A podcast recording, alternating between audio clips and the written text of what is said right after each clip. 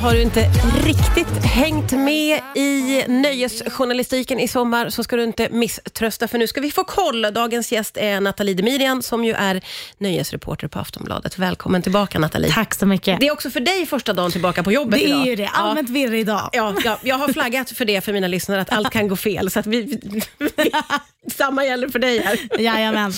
Du, vi ska göra en liten djupdykning i eh, de största nöjessnackisarna från sommaren. Och Det har ju varit ganska sorgliga nyheter som har kommit.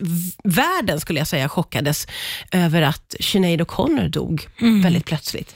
Ja men verkligen. Jag tror att många eh, stannade till där rätt rejält när, när pushnotiserna kom om hennes död. Hon blev ju bara 56 år gammal. Ja. Samtidigt så är det en kvinna som har mått dåligt väldigt länge.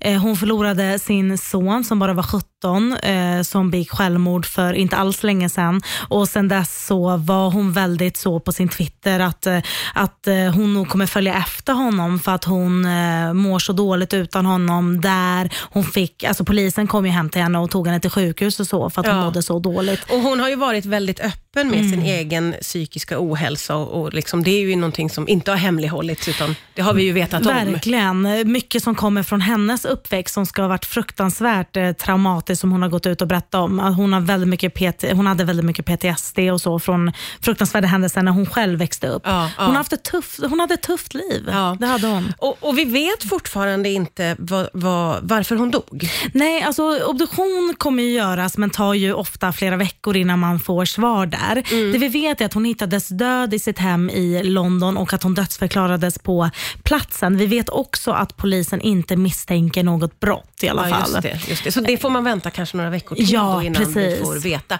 Men hennes begravning, den ska hållas den här veckan. Ja, och familjen har gått ut med att de bjuder in fansen och alla som eh, kände något för Sinead O'Connor att komma dit. Eh, det ska liksom vara på platsen där hon bodde i väldigt, väldigt många år. Hon flyttade nyligen till London men bodde någon annanstans innan och där ska eh, begravningen vara och eh, familjen vill gärna att de som gillade henne ska Men vara med. att det känns lite ovanligt att man bjuder in fans på det sättet, eller? Ja, eller hur? Alltså samtidigt, jag, jag, jag tänker direkt på att Michael Jacksons eh, liksom begravning sändes på TV och Ja, eh, Witness också. Och sådär. Så, Ja. så, så det känns som att det de stora stjärnorna, kanske, att det kanske görs. Ja, jag men du, ja, men du har rätt i det när Ja. du säger det, för först tänkte jag just att det kom från familjen, Ja, känns så ja. himla privat. Men det är ju också som du säger, det, är en, det här är ju också en av de största stjärnorna vi har haft och man har ju märkt att hon har påverkat så många så otroligt mycket. Ja men verkligen och det är ju såhär, Nothing compares to you kom där på 90-talet och eh, sen där,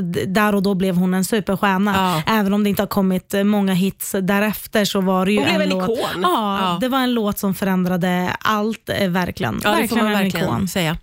Vi ska prata vidare eh, och det, det har skett ett till väldigt sorgligt dödsfall som vi ska ta alldeles strax här på Riksdagen. Ja, det är Aftonbladets nöjesreporter Nathalie Demirian som är här och vi går igenom några av sommarens stora nöjessnackisar. Och det är eh, det är sorgliga nyheter. Vi tog avstamp i det tragiska dödsfallet eh, Sinead O'Connor.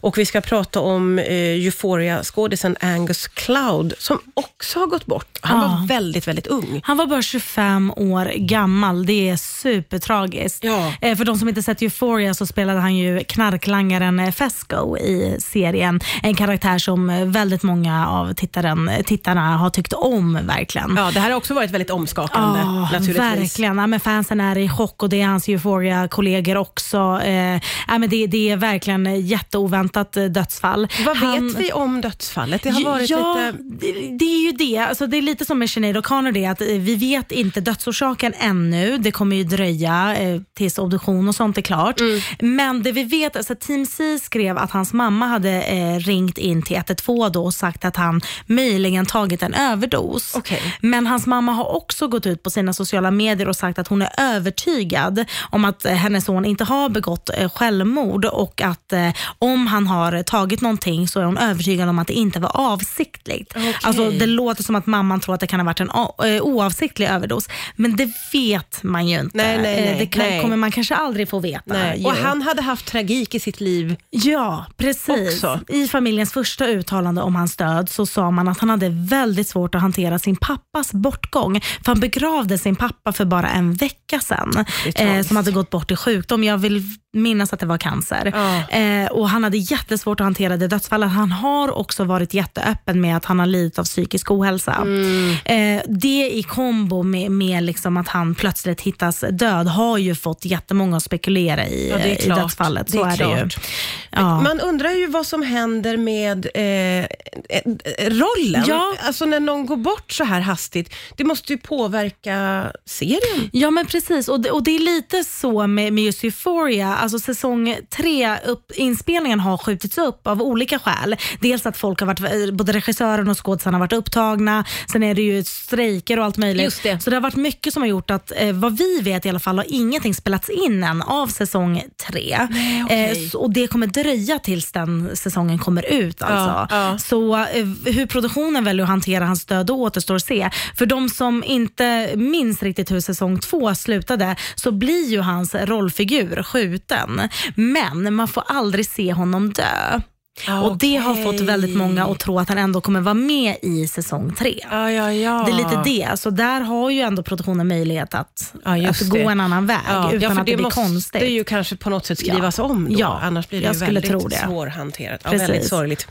Vi ska gå vidare. Jag, jag vill säga med gladare, egentligen är det väl inte gladare nöjessnackisar. Märkliga. Det märkliga nöjessnackisen är att det har blivit lite av en konstig sommartrend att kasta saker på artister som står på scen. Vi ska prata om det strax här på Riksfem.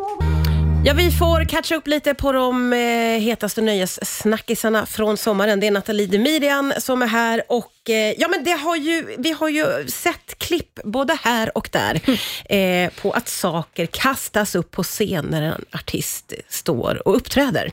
Vad handlar det här om? Ja, men visst är det bisarrt. Alltså, eh, under sommaren har det blivit som en grej, en trend typ.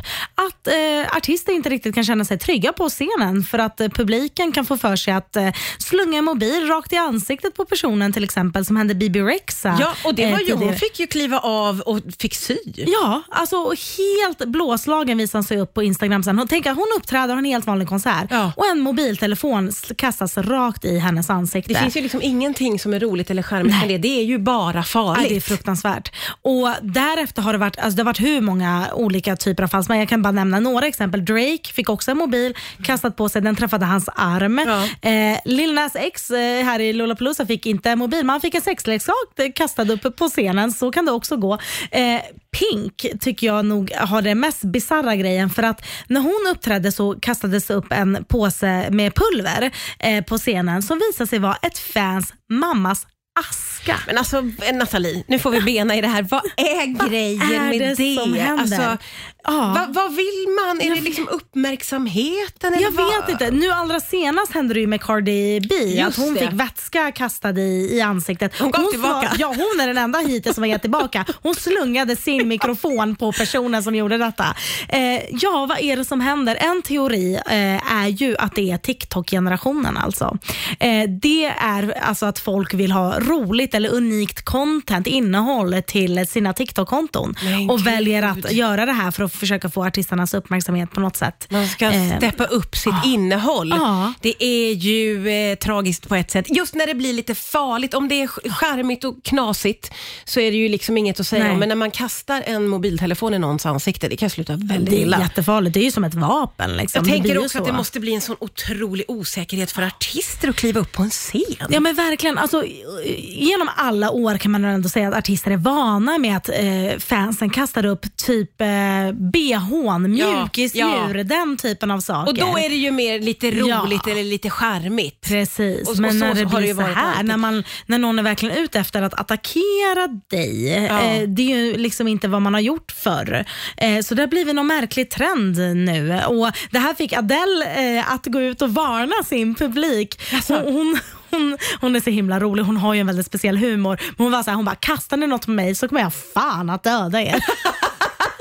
Jätteroligt. Det är så typiskt Adele. Man måste höra Adele säga det med den här brittiska liksom, accenten och liksom sättet hon bara storskrattar efter att hon säger något sånt. Men det är ja, väldigt, väldigt kul. Ja, verkligen. Eh, och som sagt var, eh, jag har sett klippet på eh, Cardi B, och, för hon blir rasande. Hon Mm. Jajamän. sular verkligen den här micken. Det är ju också på sitt sätt farligt, men man kan ju fatta hon står där och ska Ja. liksom göra ett jobb och så är det någon som kastar någonting. Ja. Det, Det är en lite märklig grej med Cardi B-grejen. Efter att videon blev viral så visade det sig att både Cardi B och hennes DJ hade velat att publiken skulle kasta vatten på henne för att hon skulle liksom svalkas av i värmen. Men Hon var noga med att hon inte ville ha vatten i ansiktet och hon fick ju den här vätskan kastad rakt i facet och det är då hon rasade och kastade tillbaka. Lite dubbla budskap från. Cardi B kan man väl säga. Eh, Jätteroligt att ha dig här. Tack för alla snackisar. Jag tänker att vi hörs av snart igen. Jajamän.